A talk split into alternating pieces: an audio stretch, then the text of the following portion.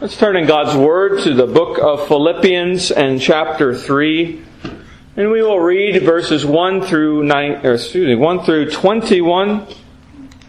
and Philippians chapter 3.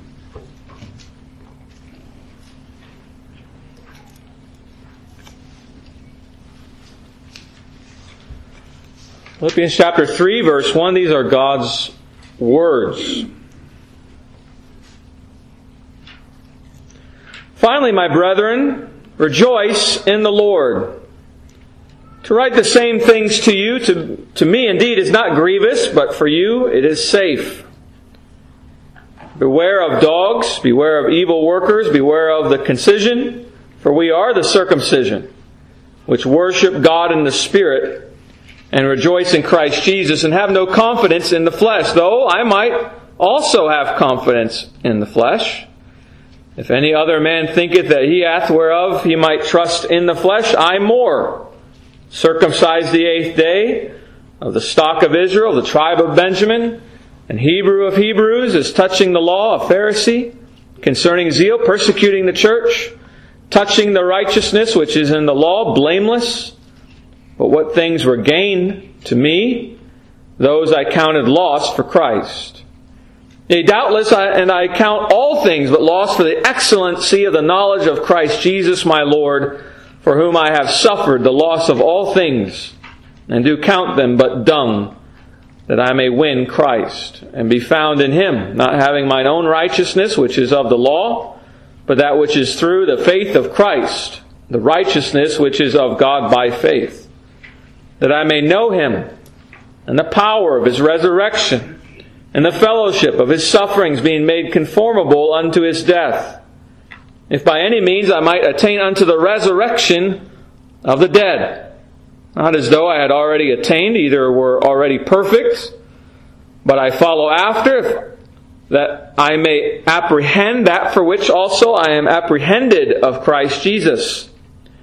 Brethren, I count not myself to have apprehended, but this one thing I do, forgetting those things which are behind, and reaching forth unto those things which are before, I press toward the mark for the prize of the high calling of God in Christ Jesus. Let us therefore, as many as be perfect, be thus minded, and if in anything ye be otherwise minded, God shall reveal even this unto you. Nevertheless, whereto we have already attained, let us walk by the same rule. Let us mind the same thing. Brethren, be followers together of me, and mark them which walk so, as ye have us for an example. For many walk, of whom I have told you often, and now tell you even weeping, that they are the enemies of the cross of Christ, whose end is destruction, whose God is their belly, and whose glory is in their shame, who mind earthly things. For our conversation is in heaven, from whence also we look for the Savior, the Lord Jesus Christ, who shall change our vile body, that it may be fashioned like unto His glorious body, according to the working whereby He is able even to subdue all things unto Himself. Those are God's words. This chapter begins through verse 3 with the warning of the Judaizers that still want to continue and implement, even amongst the Gentiles, the Old Testament, Old Covenant laws, even the sign of the Old Covenant of circumcision to be applied. But that we know has been done away with and replaced. We heard a little bit of that this morning. Then through verse 8, the apostle proposes his own example and the great privilege of being Jewish, which he rejected for the sake of Christ.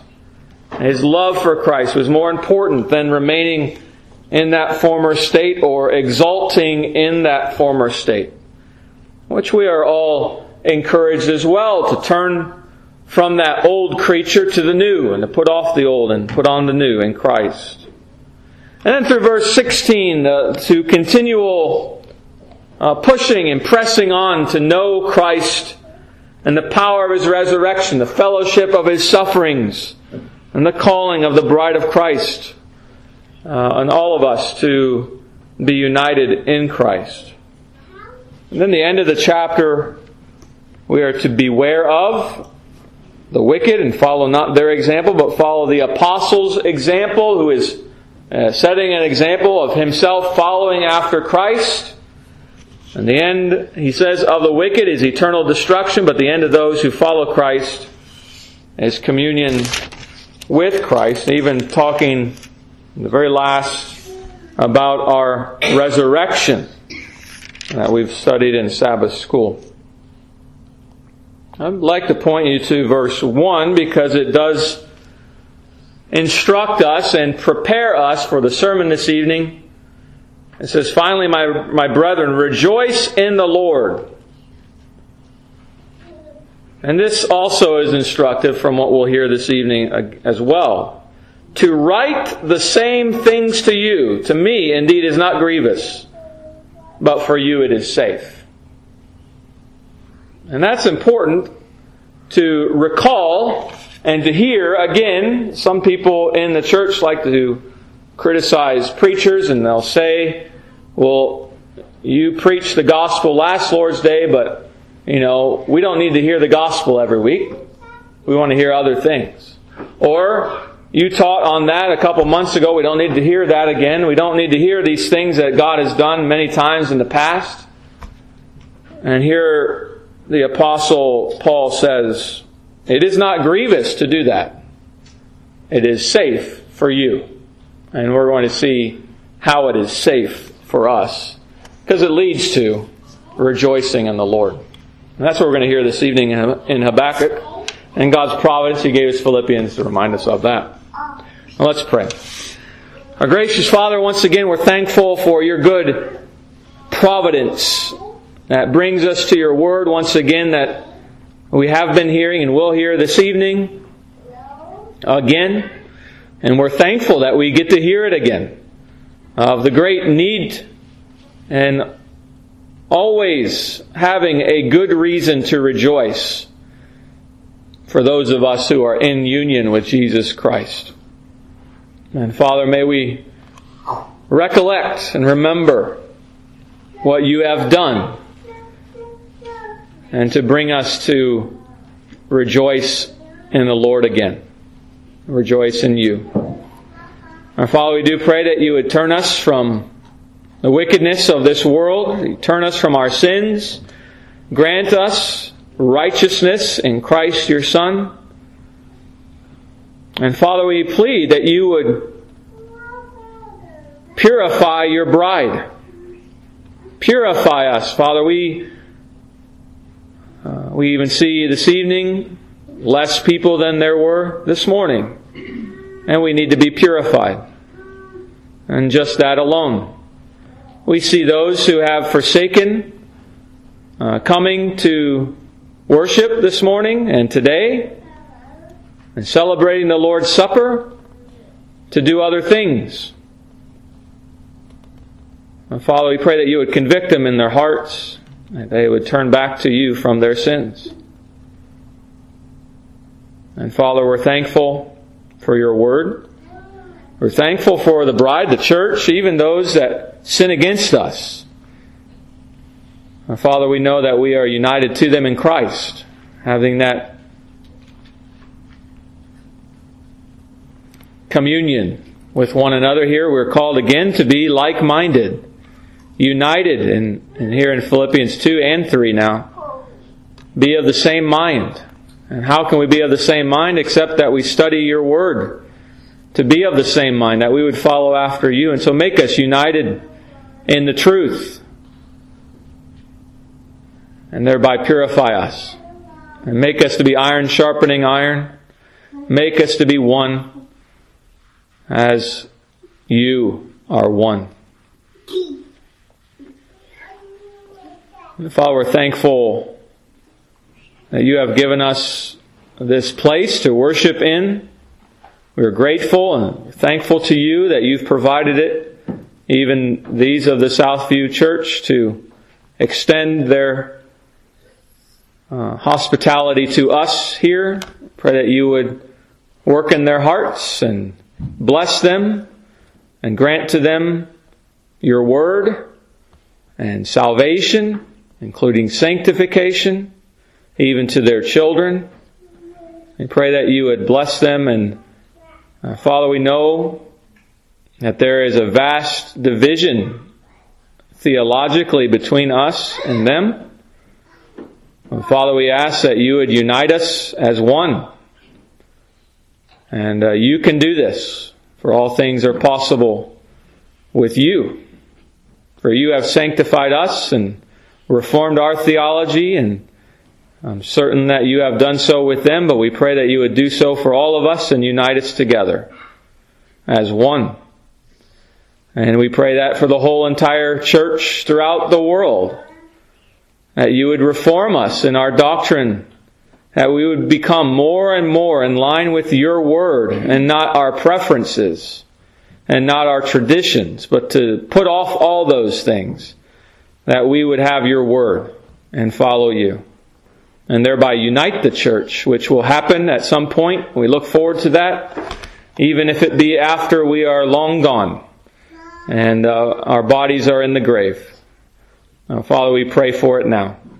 We pray for the growth of your kingdom and the spread of the gospel. And so use us as we carry that two-edged sword that you speak even from heaven, and cause your word to be upon our lips, to be on our lips in prayer, to be on our lips even when we speak with others in the church and outside the church, that many would turn from their sins to you in the church and outside for your glory. And so grow us in number as well, Father, not for our own glory, again for yours, but as well, we pray that you would grow us in holiness and righteousness for your name's sake, for your glory. And we pray that you would make us to be a giving people. As we look at our finances, Father, we see that after hearing about the need for us to be a giving people according to your commandment and your word, there was much, and we give you praise for this, there was much giving above and beyond what there was in the past. And yet, slowly over this year, it has dwindled more and more. And I'm not sure why that is, but you know. But we do pray that we would be a giving people, a people who love you, who people who love your worship, and to be together, to hear the gospel proclaimed. And so provide for your people. And provide for our families, that you would be glorified and that you would be worshipped even in our giving to you. Not that you need money, but you are the giver of all good and perfect gifts. You own a cattle on 1,000 hills. You have no need of any finances or things that we have. But you have blessed us. We pray that you would bless your church and provide for her. It's amazing to us, perhaps, as we consider the many other churches that are so easily funded and giving is great, and yet the gospel is not even proclaimed there. And how much more should we long to hear the gospel proclaimed and give? And so work that in all of our hearts.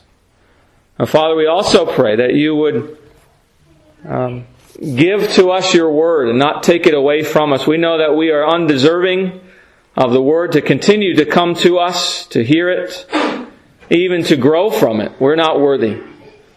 But show mercy to us, your people. Revive your church and reform her, and turn us once again to you from our sins. We pray that you'll be with Jesus, the Palafox family, that you would heal them of their sicknesses.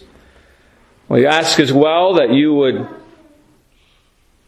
grant to Vanessa better sleep for the sake of her own body and mind and heart, and for the sake of her work with the children at school, as well, Father, for the sake of her baby in the womb. And we pray as well in the next month, as that interview with Wonder comes up in and overseas there, that you would bless that interview and that he would be able to be approved to come as soon as possible, if it would be your will. He would even be here for the birth of his child. And we long for that, and I'm sure he does, and I know Vanessa does. So make that happen if it would be your will. We plead for your mercy in this. And grace, it's not good for man to be alone. It's not good for Vanessa to be alone, nor Wonder. And so we pray that they would be united again. And Father, we ask as well that you would cause this nation to turn unto you, that they would love you and turn from its wickedness and waywardness. For we see great judgments on the horizon, even judgments that have already come. And so, Father, we pray that you would spare your people and show mercy if it would be your will. But we understand that judgment ought to come, and it will come if we do not turn. And so turn us by your Spirit to you, and cause this nation to covenant with Christ your Son. And all these things, Father, we ask for your help. We ask for your name to be praised and glorified, whether in worshiping you or whether in you bringing your judgments at the right time. May your name be praised. We pray in Christ's name. Amen.